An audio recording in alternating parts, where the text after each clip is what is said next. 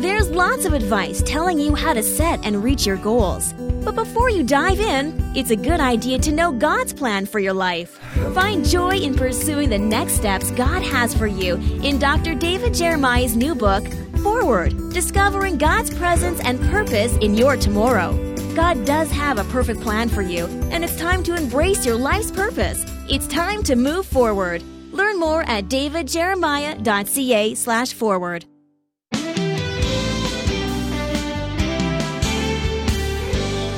Think about salt for a moment.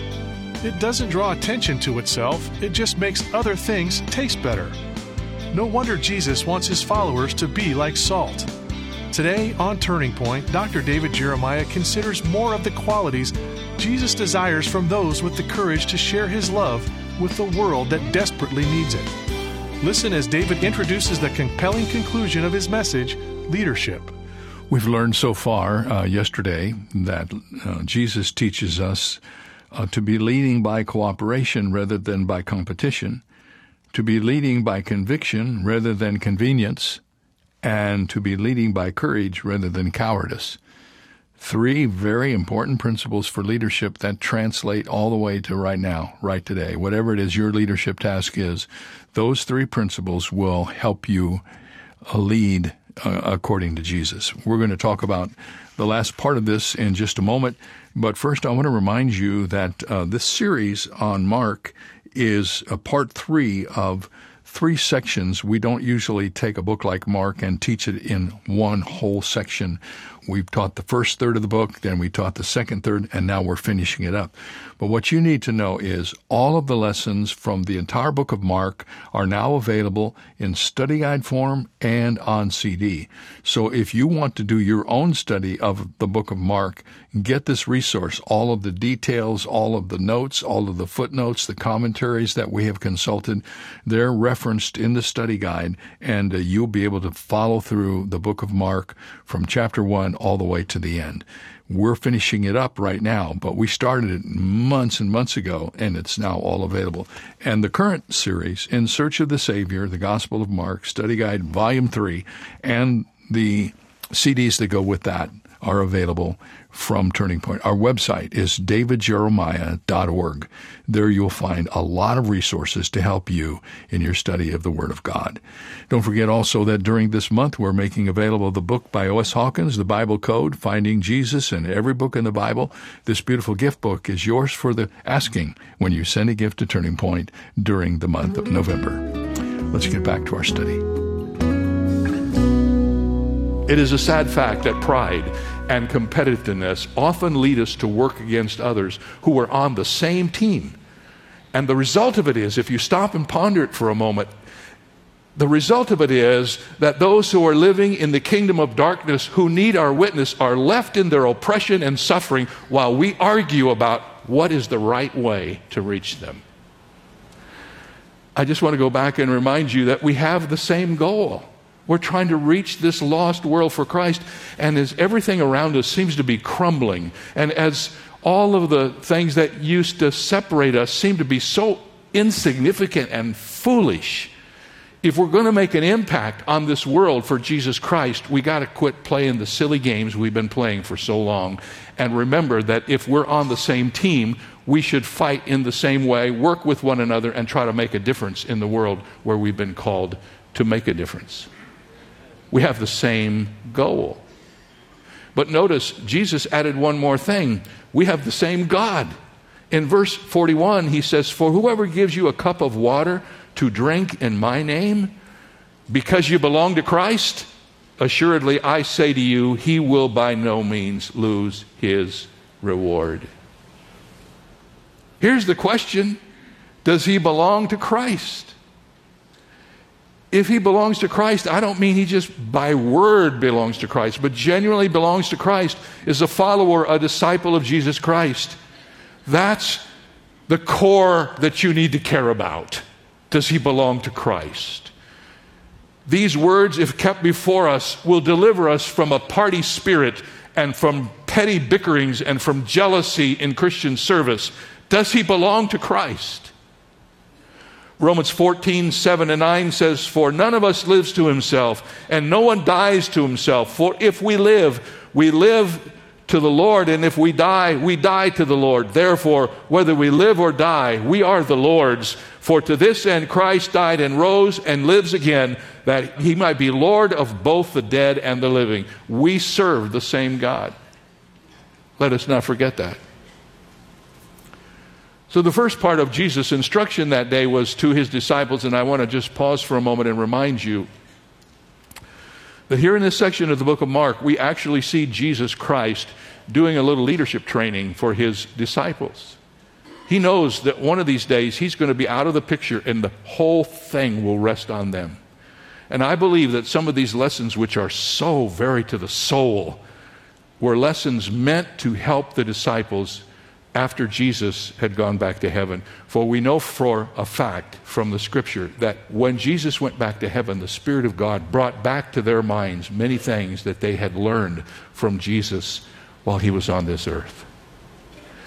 Now, the Lord's going to switch gears a little bit with his disciples and teach them another lesson, which is also vital for us to learn today. And this is a very tedious section of Scripture. I don't mean that in any way to be disrespectful to the scripture, but you'll know what I mean as we get into it. The first lesson we learned from the text today was how to lead by cooperation rather than by competition. But the second leadership lesson Jesus is giving his disciples is learning to lead by conviction rather than by convenience. And he begins in verse 42 by helping the disciples to understand that they have been given a great gift. And that gift is the gift of influence.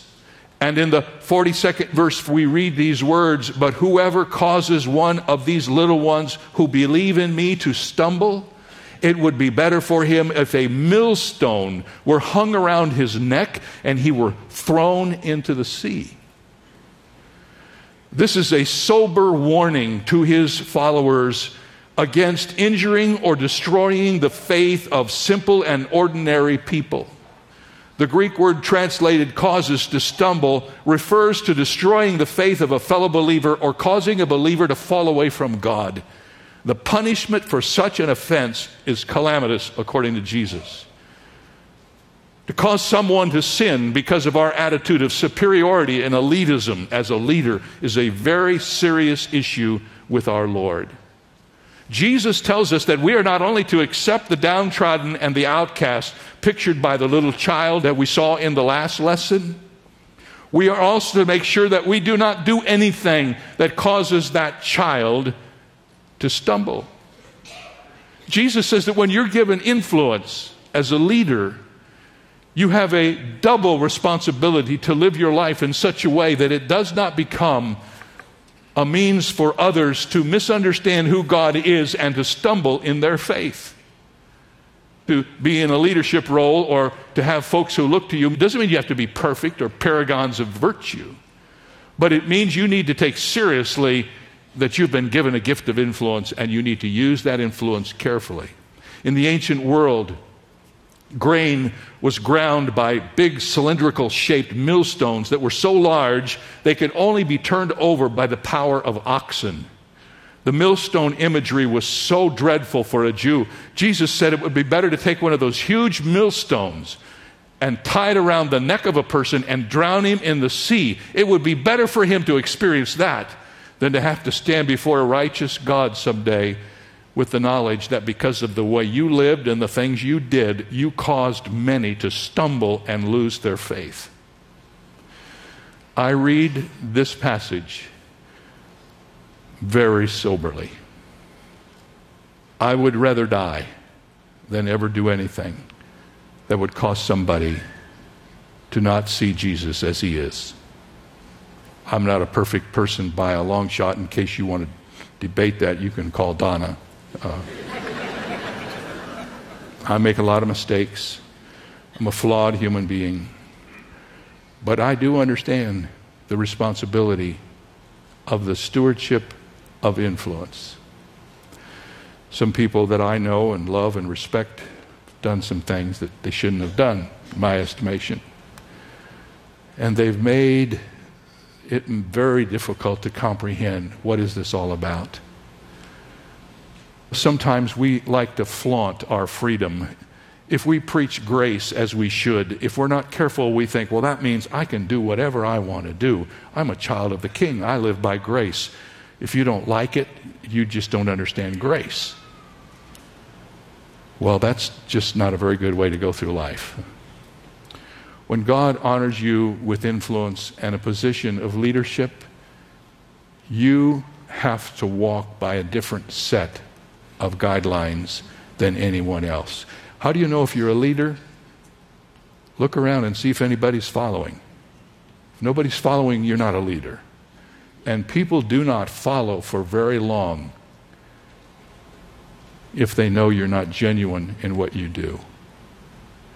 Are we going to have mistakes? Yes. Will we slip up along the way? Yes. But the key is if you're a follower of Christ, you don't let it go long before you make it right and you get back on the path toward the Lord. But to do something that is totally outside of the context of what a leader would do and then flaunt it in the name of your freedom, I don't want to have to answer for that. That's just flat out wrong. And it's not just about me, though sometimes I thought the Lord was preaching to me before I could ever preach to you.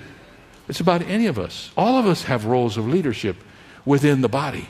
Some of us are teachers, some of us are leaders in our small group, some of us are on boards, some of us are up in front of people singing and you know when we take for granted that this is just what I do here and I can live any way I want to in the rest of my life, that's just not the way the Bible is written. God wants us to be people of integrity and to be the same people wherever we are. If I preach the Word of God, and then I go out and live in a way that is unbiblical, I have just undercut all of the authority that comes with the preaching of the gospel, and I have been an incredibly bad steward of the influence God has given me. God gives all of us a stewardship. There's a stewardship of time and talent and treasure. We all have that. But sometimes God gives to some people the stewardship of influence, and when you get that stewardship, to me, that's one we don't talk about nearly enough. That's a serious, sober thing. So look at your own life. Who are the people that look to you? Who are the people that follow you? Who are the people that believe you're the person who follows Christ? And so they're trying to figure out what that's like, so they're looking at your life. Acknowledging the reality of your influence. Here's the second thing. This section about accepting the responsibility for your influence begins in verse 43 of the ninth chapter. Listen to the words of Jesus. This is red letter stuff here. If your hand causes you to sin, cut it off. It is better for you to enter life maimed than having two hands to go to hell into the fire that shall never be quenched, where their worm does not die and the fire is not quenched. And if your foot causes you to sin, cut it off. It is better for you to enter life lame rather than having two feet to be cast into hell, into the fire that shall never be quenched, where their worm does not die and the fire is not quenched. And if your eye causes you to sin, pluck it out. It is better for you to enter the kingdom of God with one eye rather than having two eyes to be cast into hell where their worm does not die and the fire is not quenched. Jesus uses three parallel statements to illustrate the importance of walking in holiness. The hand, the foot, and the eye symbolize our entire life. The hand symbolizes what we do, the foot symbolizes where we go, and the eye symbolizes what we see. And in the simplest terms, Jesus is setting two opportunities before us one which flaunts one's freedom and the other which takes life seriously and would rather lose a hand, a foot, or an eye than to cause someone to stumble because of one's carelessness. The point is that it is imperative that we should take swift and earnest action against anything that might take us away from our commitment to Christ. The Lord Jesus isn't really telling us to cut our arm off or cut our leg off or pluck out our eye. What he is saying is that if there's something in our life that's causing us to live in a way that's not with integrity, you would be better off without an important part of your body than to go through life hurting others and in the end hurting your own soul. So, this whole thing about being a Christian is not for wimps. This is not for people who just want an easy life. And you would sometimes you get that impression when you listen to what goes on in churches because we just seem to be coming to church to try to help everybody feel better. Christianity is not about feeling better. Christianity is about doing better. And when you do better, you'll feel better. It's about following the Lord and taking His truth seriously and living a life that has integrity in it so that when people see you and they see right through you, there isn't any change. You are who you are. And the Bible tells us that sometimes when God shows us something in our life that is hindering our progress with Him, we need to take swift action. We need to deal with it ruthlessly. We need to quit doing whatever it is. I could give you all kinds of illustrations, but I know you're cycling through your own set, so I'll just let you do that. What is it in your life that's keeping you from really going on with the Lord? What is it in your life that's causing others to wonder what this Christianity is all about? Jesus said you'd be better off to just get rid of it. Take the drastic action that is illustrated by amputation and deal with it. And then there's one last thing in this text, and we'll be finished leading by cooperation rather than competition, and leading by conviction rather than convenience. And thirdly, leading by courage rather than cowardice. In the 49th verse of Mark 9, Jesus says, For everyone will be seasoned with fire, and every sacrifice will be seasoned with salt. Jesus is saying, if you're going to be a follower, remember this whole thing is a continued teaching from Jesus, who's telling his disciples what it means to be a disciple. Remember, the disciples wanted a Messiah with a crown, and Jesus says, You got this all wrong. The Messiah you're going to follow is a Messiah with a cross. You want the easy life, three tabernacles on top of Mount Transfiguration. You want life seated at the right hand and the left hand of the Master in his dominion. I'm telling you that the Christ you got, the Messiah you got, is on his way to the cross. And if you want to be a follower of his, you've got to understand some of that's going to spill over into your life. Like what you do with your influence and how you deal with the success of other people. And most of all, how you face suffering in your own experience. He says, Everyone will be seasoned with fire and every sacrifice will be seasoned with salt. The key to understanding this is to realize that in the Old Testament times, the temple sacrifices had to be accompanied by salt. Salt speaks of sacrifice. So the thought here is that everyone who follows Christ, every disciple, is to be a willing sacrifice. I beseech you, therefore, brethren, by the mercies of God, that you present your bodies a living sacrifice, wholly acceptable unto God, which is your reasonable service. Romans 12 1. Let's not make any mistakes here about what it means to follow the Lord. There's wonder and joy and the mountaintop experiences like Mount Transfiguration. But the most of the life is lived in the valley, in the trenches, following the Lord. Remember, we're following Him. And where is He going? He's going to the cross. the Bible says those who live godly in Christ Jesus will suffer persecution. And none of us want that. We want the easy life. We want the life that doesn't have any hurts or problems. But you won't get to a walk with Christ in discipleship if you are going to try to avoid the difficult things all of your life. This is not easy this thing God calls us to do. It is wonderful, it is fulfilling, it is venturesome, it is rewarding, but it's not easy. And Jesus says, if you're going to follow me, I'm going to the cross. And if you're going to follow me, you're going to have your cross as well. I want you to go with me to the very last verse of the ninth chapter, for here's the major application from this whole section. Salt is good, but if the salt loses its flavor, how will you season it? Have salt in yourselves and have peace with one another. In the days of the New Testament, salt had two purposes. First of all, it was a preservative. They would salt down meat to keep it from spoiling. They used salt as a preservative to deal with decay so that it wouldn't happen. But it was also a flavor and salt was used to flavor food, and we use salt today to flavor food. The job of salt in our world today primarily is to make something taste good. I don't know about you, but I can't stand corn on the cob without salt. This is the words of somebody else, but it's my word too.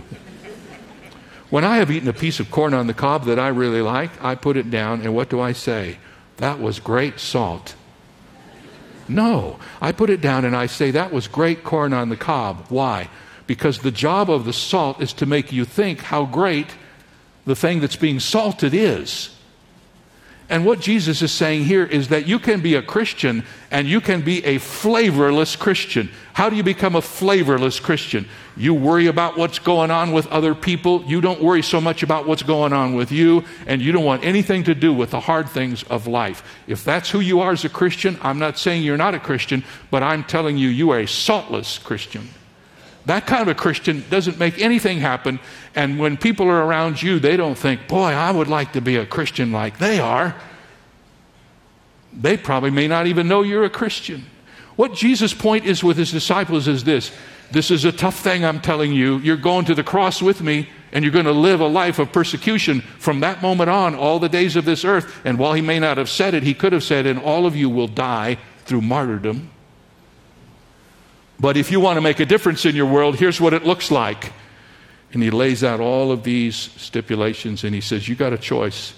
You can either be a Christian so that wherever you go, when you leave the room, it's better than it was before. Maybe you're in a small group and you show up and you're the salt of that group. What that means is when people leave that group that night, they don't say, Wasn't she wonderful? No, they say, Wasn't that an incredible group? And you know why the group is incredible? Because the salt got there and made it incredible. Every one of us is salt to something if we're walking with the Lord and living according to his principles. And what Jesus wants us to know is this there's two ways. You can't be a disciple without salt. Salt is the essence of a disciple. But following Jesus is the most incredible, wonderful experience you will ever have in your whole life and whatever is demanded from it is well worth it. And the wonderful truth is, it just keeps getting better and better until ultimately you stand before Him one day and He says, Well done, good and faithful servant. Enter into the joy of your Lord. Someone told me a long time ago that people who do not know the Lord are on a journey away from their reward. Everything they have that's good is down here. But if you walk with the Lord, you're on a journey toward your reward. This down here isn't anything compared to what God has for you. I'm on a journey toward my reward. I have some tough days like you do, and some disappointing moments like all of us. And sometimes I wonder if I can do this. But then I remember I'm a follower of the one who went to the cross. And because he went to the cross one day, he's going to wear a crown. And the Bible says when he wears a crown, I am going to reign with him on this earth as one of his associates. That's the way it works in the Christian life. And that's what God wants us to know from his word today. Well, that's great. Thank you for being with us. Uh, before we get out of here and say our final goodbye, I want to tell you about something that's coming up just so you can get prepared for it.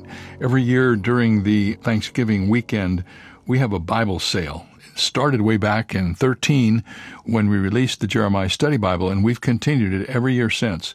So, November the 27th through December the 1st, you will be able to get copies of the Bibles we have produced at a discount, available in multiple colors and translations such as the ESV, the NIV, and the NKJV translations. We also have a Bible for children called the Airship Genesis Bible. Uh, you want more information about that? You can call us. On that weekend, we make Bibles available to hundreds and hundreds of people. They buy them for Christmas presents, and by doing it during this time, we assure that they get them in time to get them packaged and. Uh, so uh, just put that on your calendar. The big Bible sales coming up Thanksgiving weekend, November 27th through December the 1st. Also, remember that Turning Point produces a magazine called Turning Points Magazine and Devotional. If you're not getting it, you should be getting it because it's a great um, asset to what we do. It uh, holds together what we teach on the radio, keeps you informed on what's happening on television. There's a devotional for every day of the week, Monday through Friday, and one for each weekend. And um, this is a great tool. You can get it uh, having it mailed to you, or you can get the devotional part of it downloaded into your email box. We'll be happy to do that if you'll just let us know whatever you do, make sure you get the content so that it can be a start for you every day to get going in the right direction. And uh, thank you for doing that. We'll see you right here tomorrow. God bless you. Have a great day.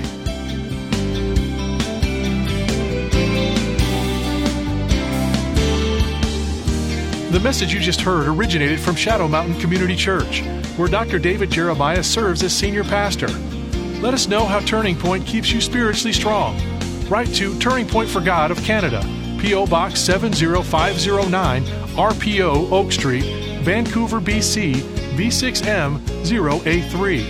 Visit our website at davidjeremiah.ca slash radio or call 800 946 4300. Ask for your copy of O.S. Hawkins' new book, The Bible Code Finding Jesus in Every Book in the Bible. It's yours for a gift of any amount. You can also download the free Turning Point mobile app for your favorite smart device, or search in your App Store for the keywords Turning Point Ministries for instant access to our programs and resources. Visit davidjeremiah.ca slash radio for details. This is David Michael Jeremiah. Join us tomorrow as we continue the series In Search of the Savior here on Turning Point with Dr. David Jeremiah.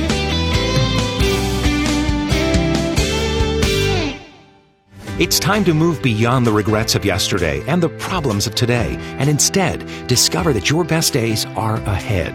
Don't miss David Jeremiah's It's Time to Move Forward online special. Dr. Jeremiah is joined by Sheila Walsh, Levi Lusko, and Anthony Evans as they share a message of hope for today. Hope to see the future with great expectation, to stand firm in the promises of God, and to move forward no matter your circumstances. Available to watch right now at davidjeremiah.org. Thank you for your prayers and support of Turning Point. We invite you to make an even bigger impact by becoming one of our Bible Strong partners, a special group whose support of the ministry is crucial in helping Dr. David Jeremiah deliver the unchanging Word of God to an ever changing world. Turning Point is committed to presenting sound biblical teaching all across Canada. And when you stand with us in partnership, we also commit to you to provide you with empowering resources to keep you Bible strong. When you set up your online account at davidjeremiah.ca slash Bible Strong, you will have instant access to Dr. Jeremiah's topical living library audio messages and his companion booklets, exclusive club resources, and our quarterly Influencing Your World newsletter. You can also purchase additional study guides at a 50% discount for personal or small group studies with our convenient one click checkout. Plus, join our exclusive Facebook page. You will have special access to new audio podcasts and additional content from Dr. Jeremiah. Join with other Bible Strong partners today by committing to give $25 or more each month. Your prayers and donations are the backbone of Turning Point, keeping us Bible Strong. For more information or to join, Visit our website today at davidjeremiah.ca slash Bible Strong.